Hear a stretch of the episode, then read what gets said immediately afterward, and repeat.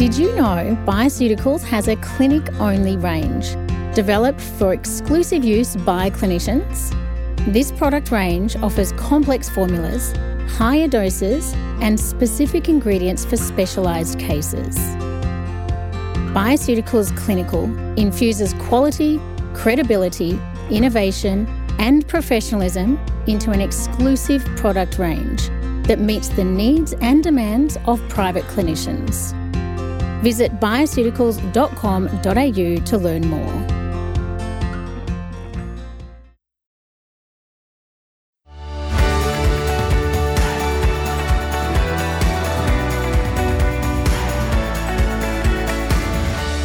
Hi, and welcome to FX Medicine, where we bring you the latest in evidence based, integrative, functional, and complementary medicine. FX Medicine acknowledges the traditional owners of country throughout Australia. We pay our respects to elders past and present. Today, we're lucky enough to have two experts joining us. First is Kerry Sutcliffe, who has a background in psychology and counselling.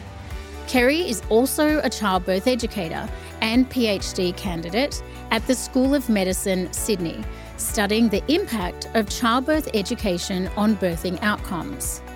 We also have with us today Dr. Kate Levett, who is Senior Research Fellow at the University of Notre Dame School of Medicine and also an Adjunct Fellow at NICM Health Research Institute in Western Sydney University and an honorary fellow at the Centre for Midwifery, Child and Family Health at UTS. Kate is also an experienced acupuncturist and focuses her clinical work and research on the use of complementary medicines for maternal and reproductive health outcomes. Her PhD investigated a complementary medicine antenatal education program for pain relief in labour, and I cannot wait to dive into the insights from this study. Today, we're going to be discussing the landscape of birth and looking at how current research is shaping the future of birth in Australia. Welcome to FX Medicine, ladies. Thank you so much for being on the line with us today. Hi, Emma. Thanks for having us. Hi, Emma. Thanks for having us. In Australia, there are approximately 300,000 babies born each and every year. In 2020, our caesarean section rates were on average 37%, with a breakdown of 29% for women birthing in a public hospital and 43% for those birthing in a private hospital. Our national C section rate is currently one of the highest in the world. The current global average of C section births is 21%, and the World Health Organization has projected Australia's C section rate to hit 45% by 2030. Now, reasons for this increase vary, but three main drivers have been identified. The first is the fear of pain during birth, including the pain of uterine contractions. The second is the convenience to schedule the birth when it is most suitable for families or healthcare professionals. And lastly, C section can be perceived as being less traumatic for the baby. Today, I want to deep dive into the world of birth and bring to light the extensive experience of both our guests so that we can learn how we, as clinicians, can help women be more informed and prepared for birth. Now, Kerry, can you give us some highlights around the historical landscape for birth? Let's set the scene with this. Yeah, that's a really good first question, actually, Emma, because often we don't stop to think about the current context of birth. And yet, our approach to it is a result of how we got here. So, looking at the history of birth gives us a really good insight into why we do what we do now.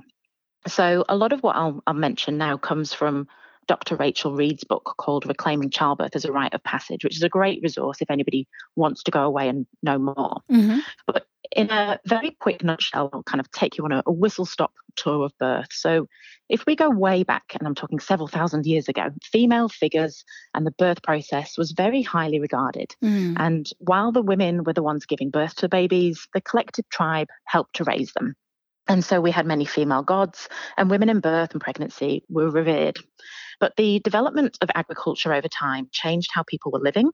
And instead of a matricentric society that centered on the mother, mm-hmm. patriarchal societies ruled by men and involving ownership of land emerged. And alongside this, religions where we'd previously seen separate female and male gods mm-hmm. now became kind of one overarching father god. So now nature was deemed as being below humans because we were owning the land, and humans were inferior to the, the father god. Mm-hmm. So women's reproduction, which was tied to nature, so thinking, for example, how menstruation was following the cycles of the moon, mm. women were now deemed as less important, and religions were claiming that women should be subordinate to men. However, childbirth was one area where women maintained knowledge and power. And women, um, wise women who attended births, were providing holistic care for the women in their care. Mm. So lots of our current birth practices, though, originate from Europe. And in the 12th century, universities appeared that were offering higher education to wealthy men. And so, male physicians, which were supported by religious and state leaders, then began positioning themselves as the only legitimate medical practitioners um, that ultimately started to see midwives, you know, trying to be pushed out and eradicated. But within their communities, they were still really highly regarded. Um, other women knew the value of their expertise and knowledge. So, in a further attempt to kind of push them aside, they were described as witches, and over the centuries, whilst they lost kind of control of medicine overall, they still retained childbirth. Mm-hmm. And then in the 16th century, science started to shift that power because human bodies were then thought about in mechanistic terms.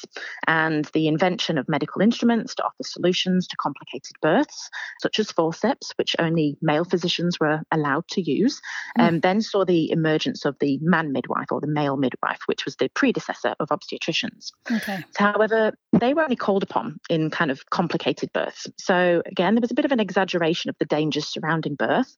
But then wealthy women who could afford their services would bring them in for a, a just in case kind of scenario. Then going to kind of the 17, 1800s, the Industrial Revolution, it led to overcrowded towns and cities. Mm. So there was more general sickness and injuries.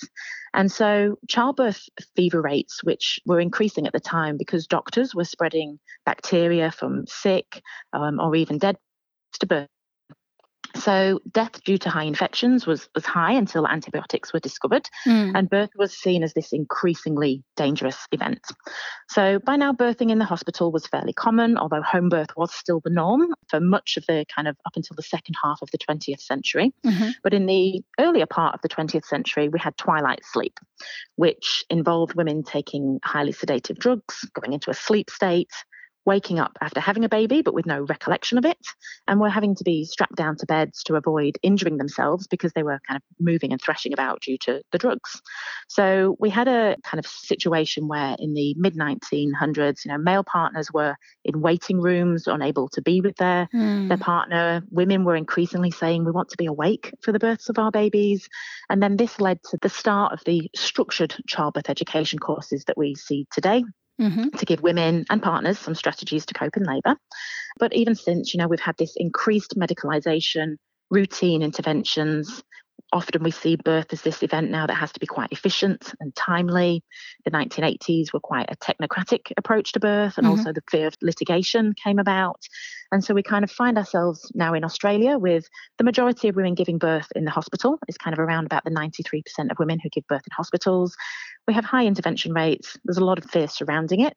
And this is kind of, you know, how we've got to where we are today. So it is important to look at that history to see how our approach over all those generations and years has led us to now being a position where this is how women commonly approach birth and give birth in a hospital setting.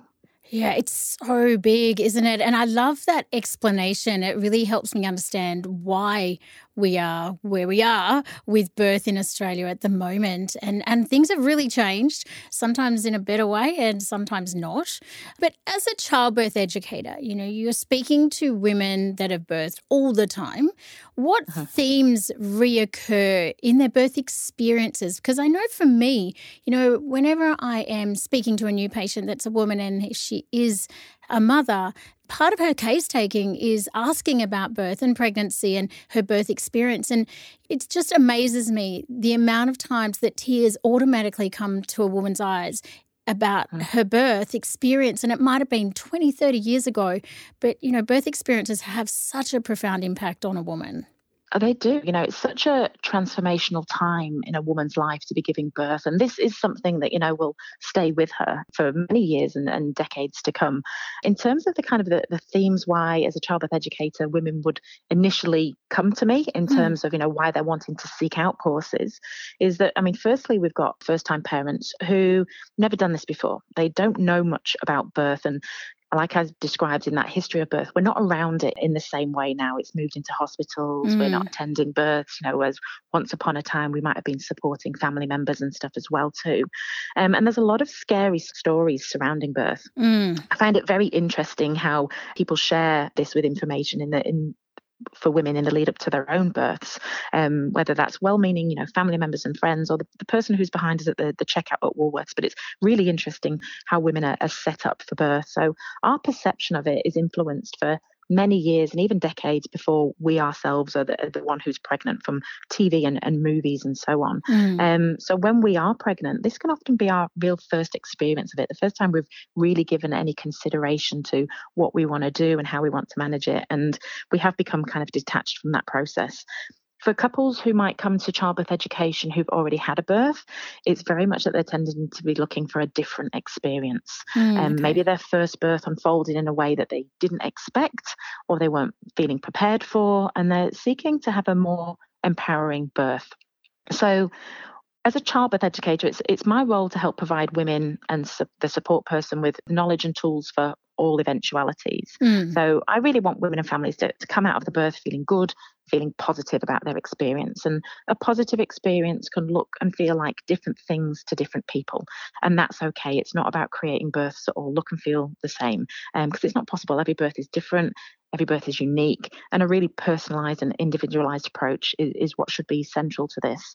So, what I find is that when women and partners are given tools and techniques to, mm. to help them navigate the birth, that they start to understand labour and how their bodies work, or given information and knowledge to educate themselves about the pros and cons of different approaches. Mm. They often can utilise that to come out of birth feeling good, um, even if sometimes the birth may take on a, a different path.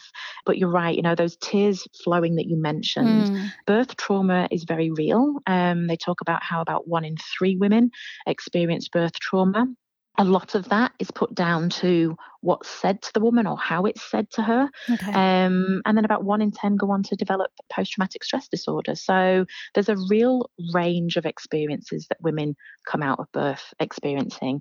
And unfortunately, we hear lots of negative stories, but it is possible to have a positive experience when you've got the, the right support the right care providers, the right circumstances, the right knowledge, information, and tools. I think it's important that we also let women know that this can be a very positive, empowering experience. Yeah, a hundred percent. And those childbirth education programs, I mean, who developed them? in the first place. I mean, they have such an important role. Mm-hmm. Education is key in this space, but who actually develops them and, you know, how do women access them? Because there's all different types of programs out there. There is. Um, and kind of in terms of who actually develops them, it's quite interesting, really, that there's no standard approach to, to what goes into classes. Mm. It can be very much up to the people within the hospital in terms of what they cover. Um, hospital is where women largely access information um, regarding pregnancy and birth. Mm-hmm. And this is partly because, you know, some of the evidence around childbirth education can be conflicting. So some studies show some improvements in some areas, some studies show improvements in others, other studies might not show any improvements.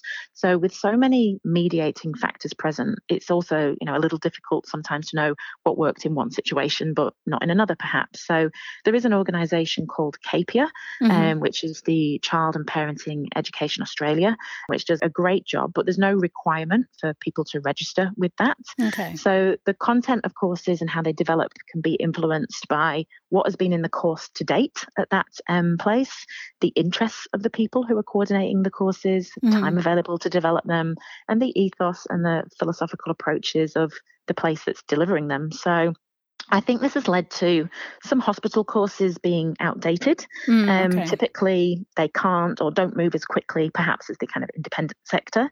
So, I'm seeing a growing number of courses from outside providers, which, from my own experience, are becoming increasingly popular. Women are, are seeking information from alternative places. Mm, So, you're right, it can be quite confusing for women to know what to do in preparation for birth, whether to do it with the hospital, an external provider, in a group, one to one. And so I suppose my advice around this would be to choose a course that has content that's most likely to help you to prepare for the birth that you do want.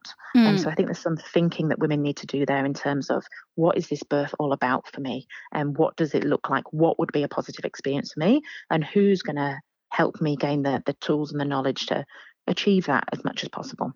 So, if we sort of zoom back a little bit, if you had to put it simply, you know, what would be the main differences between a standard antenatal education program and one provided by, for example, the complementary therapies of labour and birth program that Mhm. Kate has studied? I mean, how can we talk to our patients, the women in front of us, about the differences between these two options they have? So, the standard kind of hospital type courses, there is a bit of an argument that they're set up to promote compliance with hospital policies, that they Mhm. can be focused more on the, the medical management of birth Okay. rather than what a woman can do to help herself and, and support herself during labour.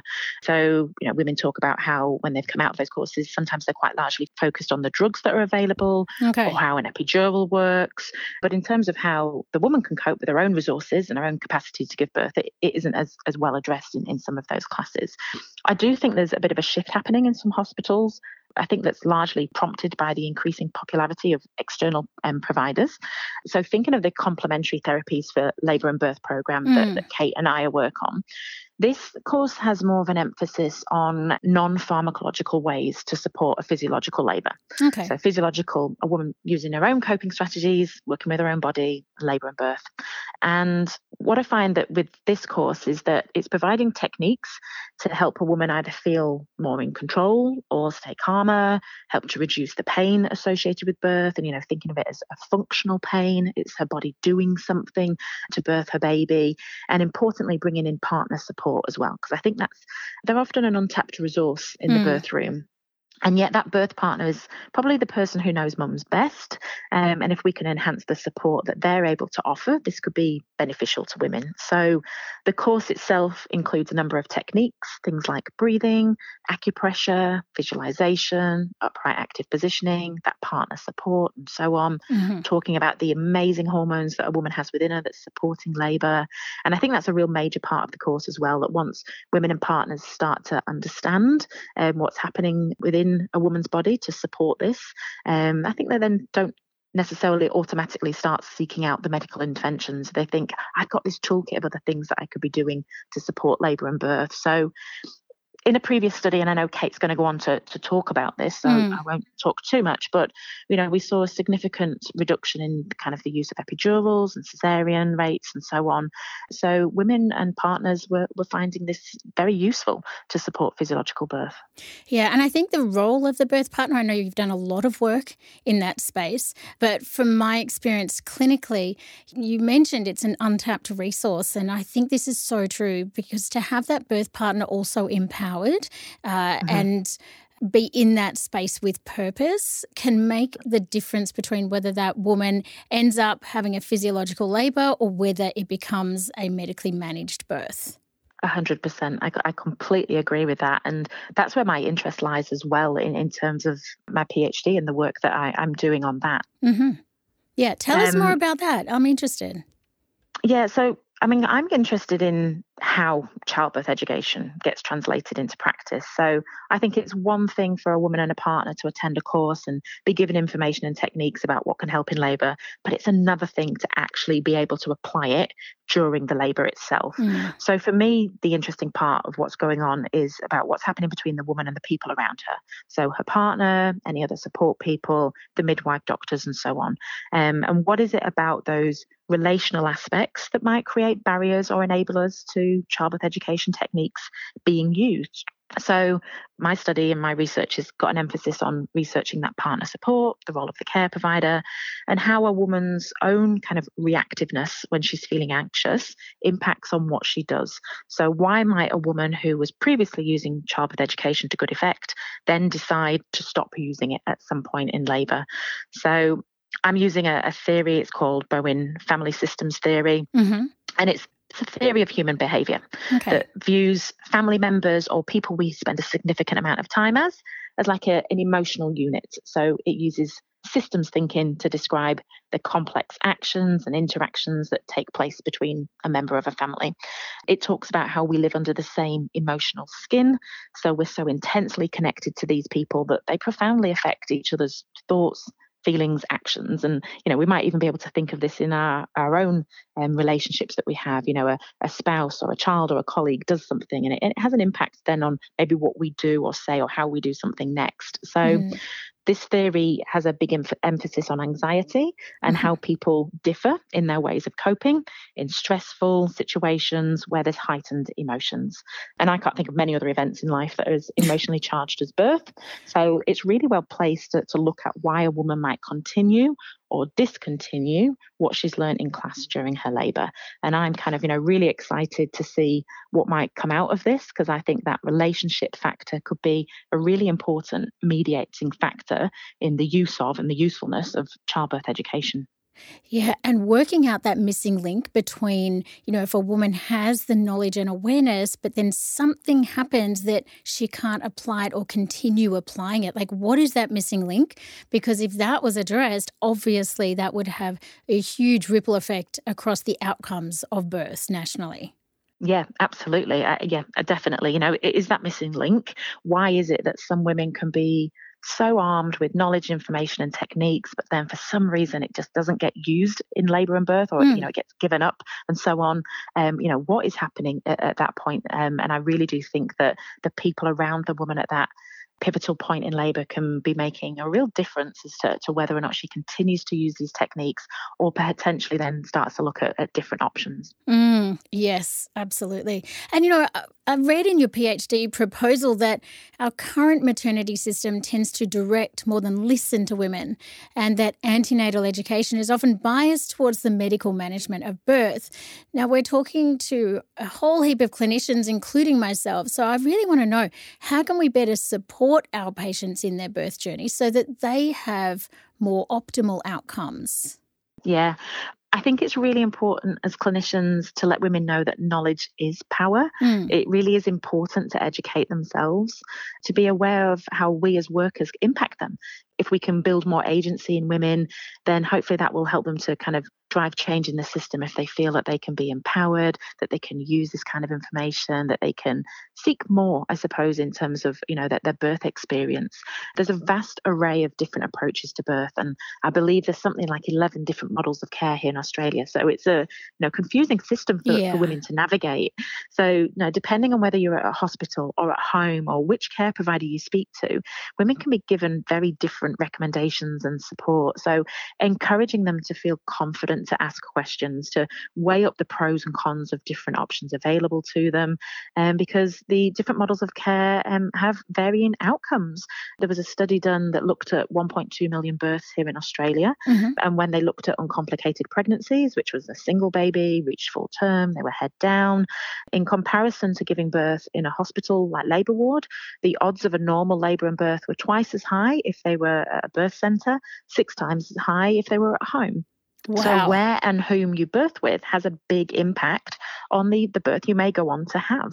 So making them aware of that kind of information mm. and as clinicians as well you know working in a, a, collaborative manner you know using your specialisms to really support the woman in the in the lead up to birth and whether that's kind of encouraging her to seek out childbirth education or also have a session with an acupuncturist or a mm. naturopath or mm. gain the support of a doula um, i think it's really important that women um, feel that she has people around her who are supportive who she feels safe with in the lead up to and during birth and who are aligned with helping her to achieve a positive and empowering experience. We all have our own biases. I think it's really important for us to acknowledge that as well and then put that aside and be supportive of the woman and her decisions. Yeah.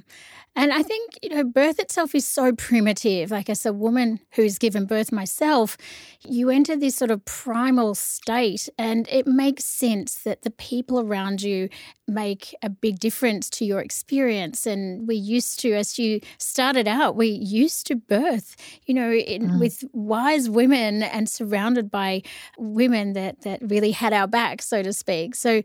yeah, I think it's the awareness is really important. It is a transformational time in a woman's life, and knowledge is power. I, I can't agree with you more on that front, and just keep on seeking out more knowledge. But those birth stories that you get when you're in the line at the supermarket when you're heavily pregnant, oh my goodness. Yeah, yeah. It's it's interesting one, isn't it? You know, to think that you know how are we setting women up for birth?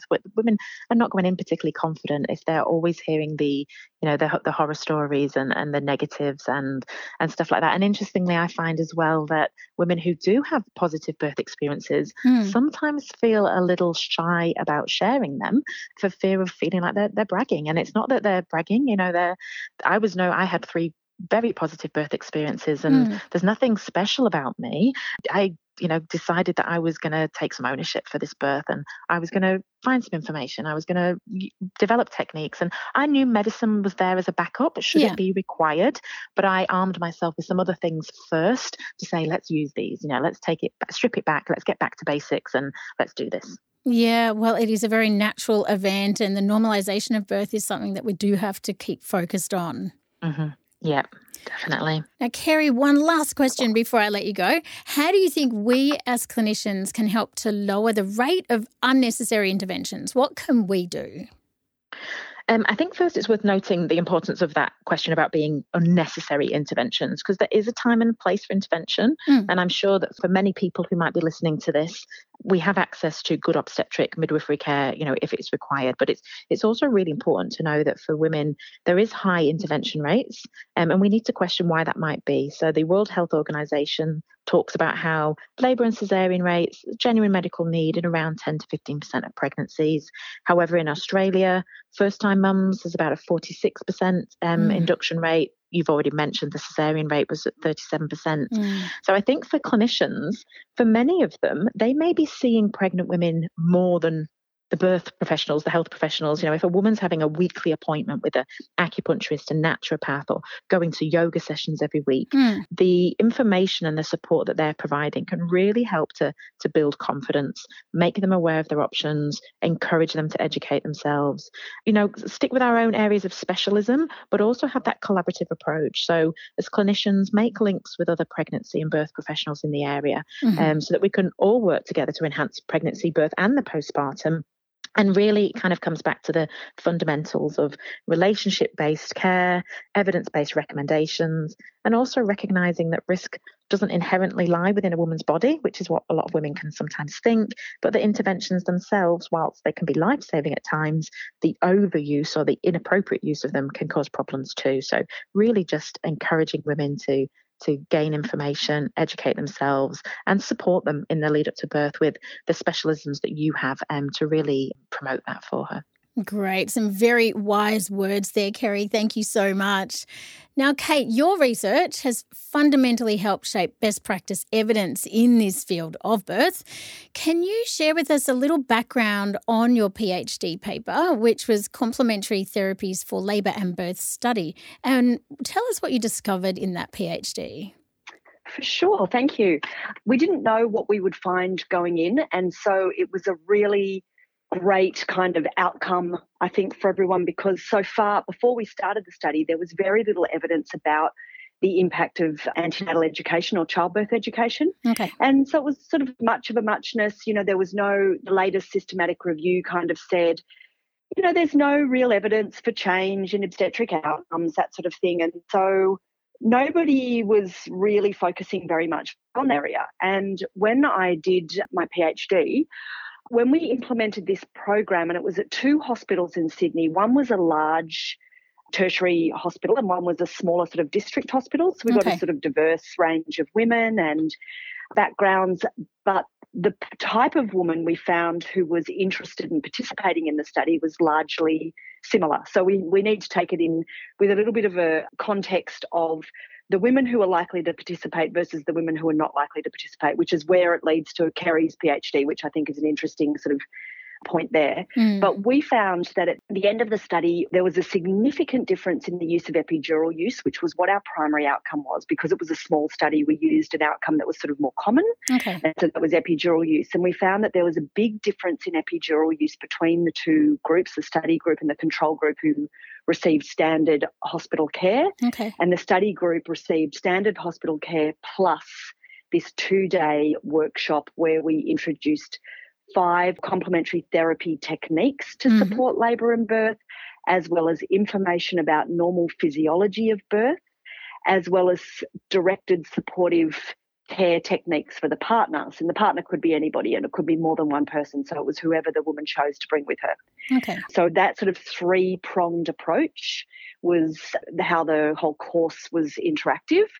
And we found a significant difference then in rates of epidural use women were much more likely to use complementary therapies on, and on average they use between three and four different therapies during their labor which is wow. a, an important point it's not just a one size fits all yeah. they use different things and there was no one thing in particular that contributed to this lowering of epidural use, although acupressure was probably the most likely. Okay. Then we also saw on the back of that a reduction in augmentation rates. So there was less need for augmentation once an epidural wasn't used. Okay. And then we saw the outcome of interest was that cesarean section was lowered.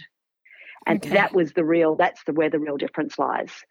There was also a difference in the time for second stage of labour there was a difference in rates of perineal trauma and also the requirement for resuscitation of the newborn. So there were some pretty major outcomes that we found from the study. Although it was a small group, and although the women who participated tended to be higher educated, higher income, and from a sort of more socio-demographically advantaged area of Sydney. So that okay. was our particular demographic. And we saw in the qualitative outcomes that partners said that their favourite or their best used technique was acupressure. So that was something that they felt drew them into the birth space. Oh, they were able to use acupressure and some massage technique. That was the second most used one. Mm-hmm. Um, use those sort of manual therapies to help um, their partner to get through whatever aspect of labour it was that they were working on. And they also said that once they understood the normal physiology of labour and birth and what they were aiming for, so that educational background about normal physiology, then they were much more likely to implement those complementary therapy tools. Mm. But it was based on an understanding of normal physiology. Otherwise, they just kind of go, well, why acupressure? Why massage? Why hypnosis? Like, what's the point of it? And when they understood the point, then they were able to use it with sort of some intent. So that was really, I think, an interesting finding. And then we found from midwives saying, they said, well, look, we're too busy to do the education in our antenatal visits. Mm. We can't skill them up on these things. Women who come into labour with education are easier to work with. Okay. And they also said that they follow the woman. So if the woman comes in and she wants sort of lots of technology and interventions and that she needs that support, then they'll do that. So that's the technological approach. If she wants lots of supportive caregiving approaches, then they will work with that. So they follow the woman with her approach is the other okay. thing they said. So that was I thought was interesting too. They don't really have much impact they felt once a woman is already in labour. Yeah, and fascinating, yeah. fascinating outcomes. And I can see why that was a little surprise to see so much change mm. with, uh, mm. you know, a mm. two day educational course that sounds like it was very kind of hands on as well. But with that birth course that you studied, what were the main objectives of the birth course? You know, what do people walk away with? The main objectives were around education. So, education around normal birth, okay. but also accommodating for variations in that. So we're not trying to say, look, you have to have this or you have to have that, because every woman's circumstances are different. Yeah. And she needs to work with whatever her story is. And so you just don't know what's happened to women or where they're coming from or what their particular circumstance is. But coming from a basis of, okay, this is normal physiology, this is what we can work with. And now let's overlay that with what your particular circumstances are, mm. Which we don't always need to know, but she will need to know. And then what can we work with? So the thing I'm interested in is, say, induction of labour. Like Kerry said, we've got to think of like an over 40% induction of labour mm. rate at the moment. Another study that Kerry and I have been involved with, that one of the outcomes about that, the first baby study, was that women don't really understand the impact of induction of labour. I would agree entirely because I hear it clinically all the time. It's yeah, something that yeah. happens to them and they don't seem to be involved in that decision making uh, either. 100%. Mm. Yeah. And they said, you know, if they'd known about if they had a question for after birth, if they'd been able to ask anything more that they didn't understand in the first place, what would it be? And the majority of them said about induction of labour. Mm. So hmm. they would want to understand the implications of having an induction because it's passed off in the clinical setting of like, oh, look, we'll just induce you on Tuesday. It's no big deal. And it is a big deal, and women are traumatized by it. And there's lots of incidences of women walking away from birth feeling like they've had a traumatic event. And so I'm interested in then, okay, so this is happening in my clinical setting where you've got a, uh, an induction scheduled for a, a particular reason. You want to go ahead with that. Now, here's some techniques that will support you and your partner to manage that induction. Mm, so it's not about removing interventions because some women really need it it's about managing what happens after that. Mm. If you really need, if you're a high, you know, you've got a high, you know, pain tolerance is altered, or you've got a background of trauma, or something's happened that you need an epidural, you go ahead, but here's how to manage that. Yeah. Or you need an induction, here's how to manage that. So that's what I like to focus on about how to use these tools and techniques to manage normal and also to manage deviations from normal. So and, it sounds like know, yeah, there's there's a lot of education that's passed across in this course. There's a bit of a toolkit of complementary therapies for pain relief, which is super handy. And then it's a lot of positive mindset regarding their capacity to give birth. Yes, the positive mindset is really key, isn't it? Mm. And that that a woman has an understanding about what it is that she wants, what is involved in decision making, and has some agency in her birth, despite what else is happening around her. Mm. That she and her partner have decided that this is what they would like to aim for. And everything that happens, they have decision making capacity. They're informed, they have agency in there, and they are at the ones who are making the decisions at the end of the day. And they have a right to make a decision in any way they want based on full and frank information. Yeah. So that I think is important that clinicians, it's an everyday event for them, but it's a one off for women. Mm, so yes. that real disclosure about pros and cons of every intervention or every management that that's going to occur, and that women at the end they have the ultimate decision making capacity. Yeah, yeah, which you know in turn lets them walk away from that experience feeling empowered mm. and not disempowered. I mean, you're currently working on a prospective meta-analysis which is going to assess whether the addition of a comprehensive multi-component birth preparation program reduces C-section in women compared with the standard hospital care. So, first of all, what is a prospective meta-analysis? If you can just talk us through the technical side of yeah. it there, and then how will this answer the question about antenatal education? And C sections, and why is it important to address our high rate of C sections? We know it exists, but you know, I guess why is it important to address it? And what what do you think you're going to find from this study? Good questions about the prospective meta-analysis, mm. and I think it's something that is like relatively novel in this area. But if we think about a standard systematic review and meta analysis, yes. if anyone's ever read one, it's putting together a whole lot of uh, research studies that have addressed a similar question. So mm-hmm. maybe we've got antenatal education programs, and someone decides to do a systematic review and meta analysis. They put together these different programs. So they've kind of done different things. They've assessed different outcomes. They've got different cohorts of women.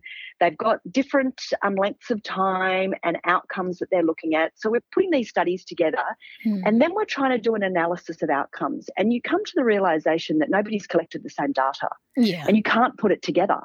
And so it's like, well, the studies were too different and we weren't able to really put it together to see what the overall outcomes are. So we don't really know the answer still. Okay. What a prospective meta analysis does is there are teams of researchers who have decided that they are going to, say, run a program of antenatal education or childbirth education. Mm-hmm. And we agree beforehand on the outcome measures that we're going to collect. Okay. And so we've got a range of outcome measures. We've developed a data dictionary. We've developed primary outcomes and secondary outcomes that are of importance. Mm-hmm. And we've involved clinicians, stakeholders, consumers, and representatives from different states, territories, and countries who have come to a consensus about what the important outcomes are and how it is that we might collect it. Okay.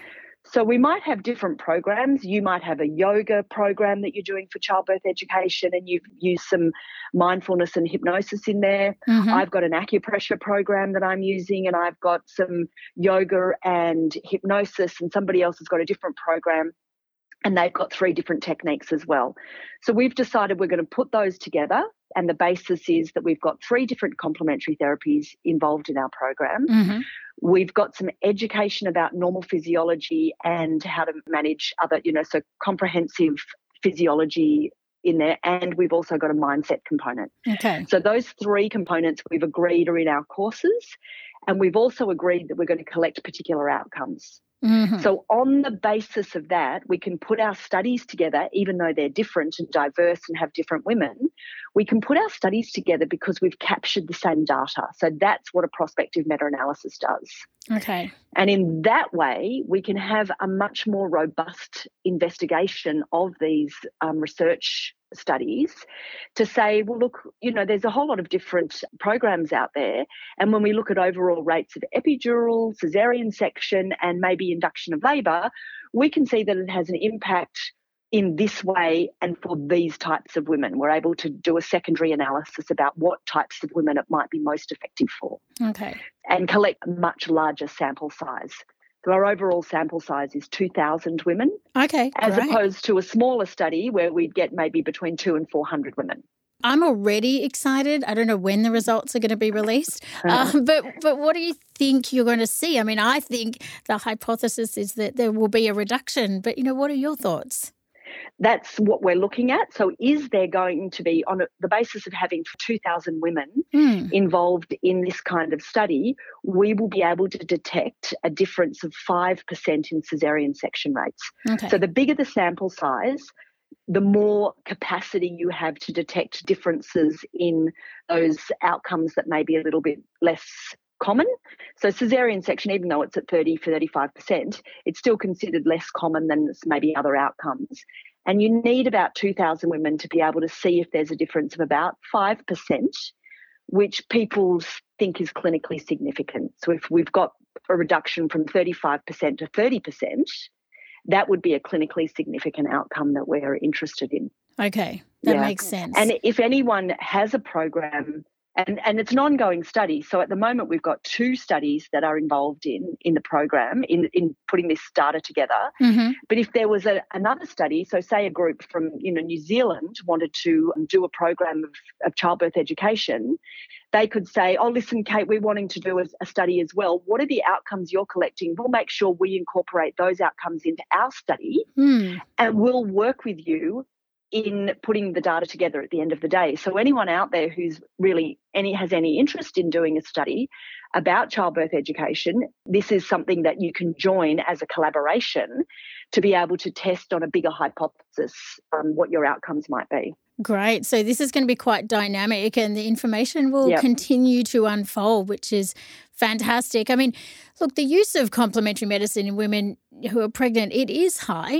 Uh, and recommendations have been included in some of our maternity guidelines in Australia. And Kate, you were a co-author on a paper this year looking into this. What did you learn? What did you what was highlighted here? Yeah, this was really fascinating to me. That we've got all these complementary therapies. We've got good evidence for complementary therapies individually. Yeah. We have good evidence for women liking complementary therapies. Mm. We've got good evidence for usage in pregnancy. It's up around 60 to 80%, depending on the demographic that you're looking at. Okay. It's a really high usage. And so we thought, okay, on that basis, we'll go, we'll have a look at the guidelines. We know that it takes a long time for evidence to get into guidelines and into practice, mm. on average 17 years. Oh, gosh. Yeah, that's a really long time. And when we looked at the guidelines, we looked at every state and territory across Australia, and we found that in all of those guidelines, there was some pretty good information about vitamins and mineral intake. So, iron supplements or yeah. vitamin D or things like that. They were the things that people addressed most comprehensively. Mm, okay. We had it. We had about forty-eight guidelines, and there were 41% of them that went more than the routine vitamin and mineral supplementation. Mm-hmm. So a smaller proportion. So in those guidelines, there was such wide variations in what the recommendations were that there was not really that much consensus. There was things like consensus on ginger and vitamin B6 for nausea and vomiting. Okay. There was some, you know, consensus around supplementation for women with obesity. But the guidelines poor, overall scored quite poorly around the domains looking at editorial independence and rigor of development. And what does that mean? Mm. The rigor of development is about how did they do their search strategies? What evidence did they look for? And we found that most guidelines do not rely on the evidence base to make their recommendations. And that's really interesting. There was no evidence of a systematic review for them, of a search strategy, or that there was editorial independence in that there was a group of people from diverse backgrounds, including stakeholders and consumers, who had input into that guideline. And so that's where I think state guidelines, state and territory guidelines, can really make a big improvement. Absolutely. I'm a little shocked. As a layperson, mm. even as a mm. clinician, I would presume that those guidelines were based on the evidence. Mm. And the, the one that was the best was the national guidelines. So the Perinatal Society of Australia and New Zealand, PSANZ, there's a national guideline, and they were probably the most comprehensive and had the best search strategy for evidence.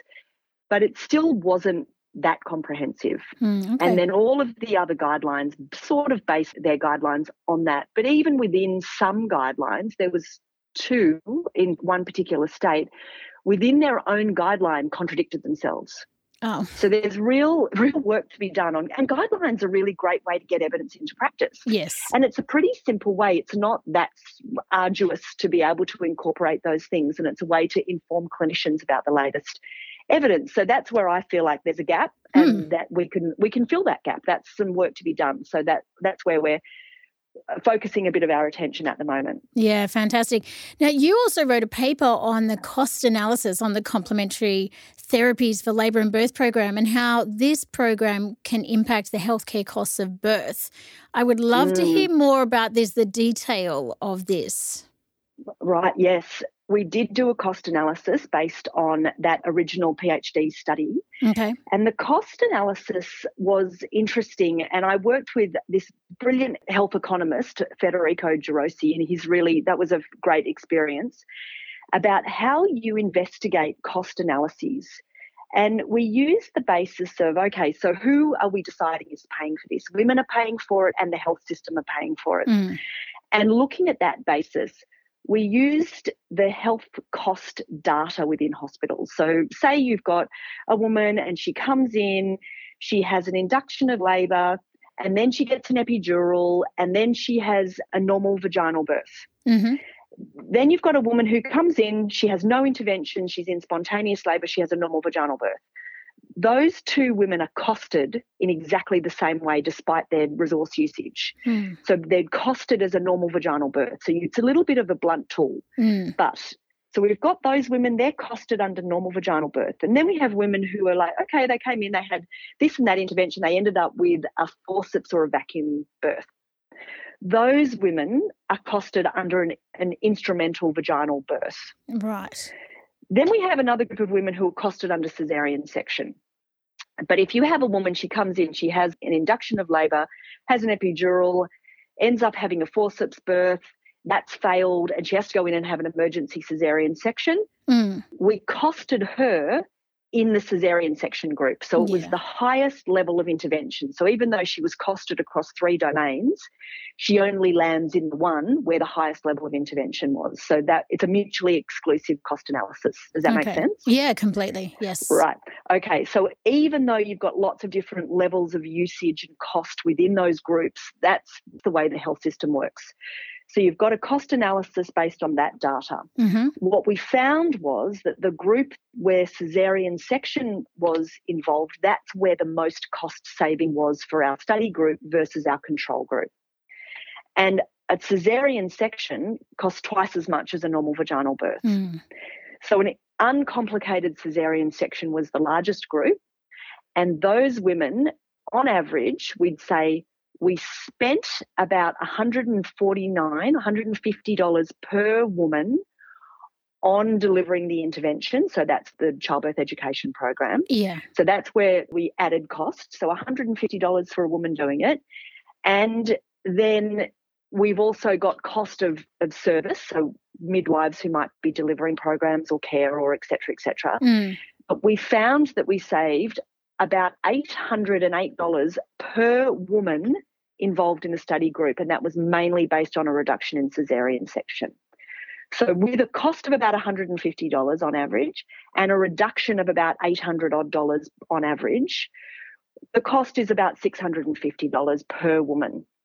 And when you average that out over first time women birthing in Australia, that's about 120,000 women per year. Yeah. The cost saving translates to $97 million a year. Wow. That's Yeah. uh, it's unfathomable. That's that's quite incredible. And this is a program that is empowering women and women are very satisfied with saving 97 million dollars for the Australian Mhm. economy. That's hmm incredible.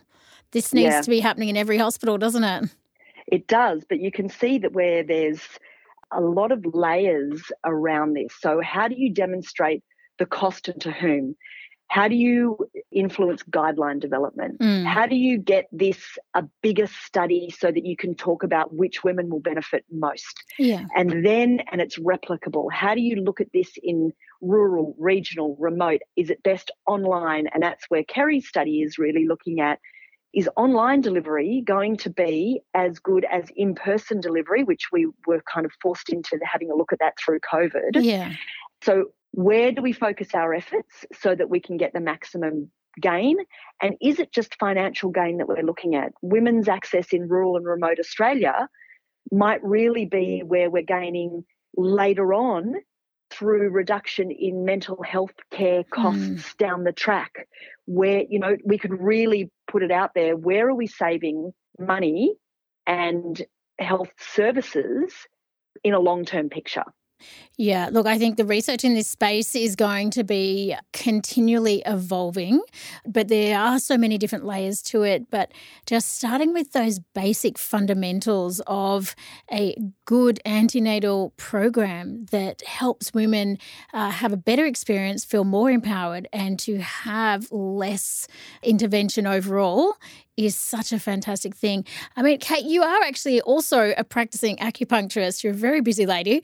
Um, can you share with us any clinical pearls that will help us as clinicians change the statistics on birth? Yes, and I, I'm really honoured, I suppose that's the word, to have this clinical practice where I see lots of pregnant women. Mm, And I love working in that space. It really just gives me so much joy that we've got such opportunities to help women and their partners and clinicians. So I work a lot with the hospitals that are nearby to me, okay. and I've got good relationships with the MGP midwives and some other clinicians there. I've got good relationships with the doulas in my area. Mm, And I will invite any of those clinicians to come into treatments with women so that we can have a continuity of care. okay. And I find that I've probably got the most contact with women in that space if I'm seeing them maybe for fertility and then they get pregnant and we just to see the whole pregnancy journey and then we're prepared for birth and all that stuff. I've seen them a lot where their clinicians may have seen them less, especially if they're in fragmented care models. So it's a really great opportunity to be able to educate women just little by little as they go along. You know, let's talk talk about this this week and let's educate or refer on. I often refer to Kerry's childbirth education where she does other childbirth education programs, plus the acupressure. You know, we've got a good collegiate network, so that's great. Mm-hmm. When women come in from about 36, 37 weeks of pregnancy, we start to prepare for labour and birth, and so that's around mental, physical, emotional preparation. Yeah. We're looking at cervical ripening and readiness for birth, and also that intermediary between what they're telling them at the hospital and how we can manage it them in that space. So I need to have an epidural, or I need to have a this, or I can't have that, or whatever it is. Mm-hmm. Okay, now let's work with that with your partner. So I invite the partner to come in and teach the partner about massage techniques, acupressure techniques, pain relief for labor, how to be emotionally supportive, how to be physically there, what role they can have, and the importance of their role. Mm-hmm. I'll invite the doula in if the midwives want to come. You know, whoever wants to come, invite them into that space to be able to do that overall education so that I can pass that on Yes. and give the woman the most empowerment possible and continuity within into the hospital system. Yeah, amazing. I think there's there's just so many layers involved. Kerry, I'd like to bring you in. I, I just want to know, you know, what do you see as the future of birth in Australia? Mm, yeah, big question. It Where are we going? I think the last couple of years with COVID has really shone a light on the importance of women feeling emotionally supported leading up to, during, and after birth. And women want both clinically and psychologically safe births. We've already Mm. spoken about the birth trauma and the PTSD rates. But when a baby is born, so too is a mum and a family. So I think the narrative around all that matters is a healthy baby really needs challenging. Um, if a Mm. mum or dad is broken from their birth, you know, we need to think about the, the wider implications of that. And research keeps telling us the importance of continuity of care with an own midwife. It has so many benefits for women and babies. A Cochrane review that looked at 11 trials, 12,000 women that were lower medium risk. And when they looked at that, women were less likely to be hospitalized antenatally, less likely to lose a baby before 24 weeks of gestation, more likely to have a spontaneous vaginal birth, more likely to feel in control, less regional analgesia, less episiotomies, less instrumental deliveries. Babies were staying in hospitals for shorter period of times, and Mm. there was no increased adverse outcomes for women or babies in midwifery led care. So I'm hopeful that practice will catch up with the evidence. Kate's mentioned on average it's around 17 years, but I really hope that more money will be invested into midwifery group practice models or access to home birth for women who want to access this. And I think importantly as well, women's voices are going to become more and more powerful. Mm. Pregnant women are savvy consumers, and they're, I think, as well as a, a top down approach to changing birth that is looking at getting the evidence into guidelines and policies and so on, um, alongside a, a bottom up approach that's led by women demanding more from their birth experience, will be a key driver in what shapes the future of birth in Australia. Yeah, amazing. Well, thank you so much for joining us today, ladies, and sharing your wisdom and experience. Birth is a transformational time, and knowledge is power.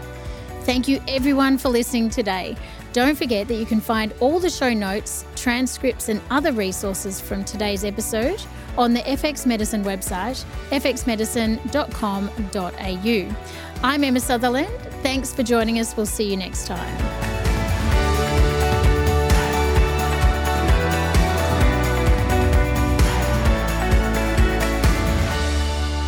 This podcast is intended as healthcare practitioner education only, and it is not a substitute for medical advice, diagnosis, or treatment. If you enjoyed this episode, please take a moment to give us a rating and review on Apple Podcasts, Google Podcasts, Spotify, or wherever you listen to FX Medicine, and share us with your family, friends, and colleagues.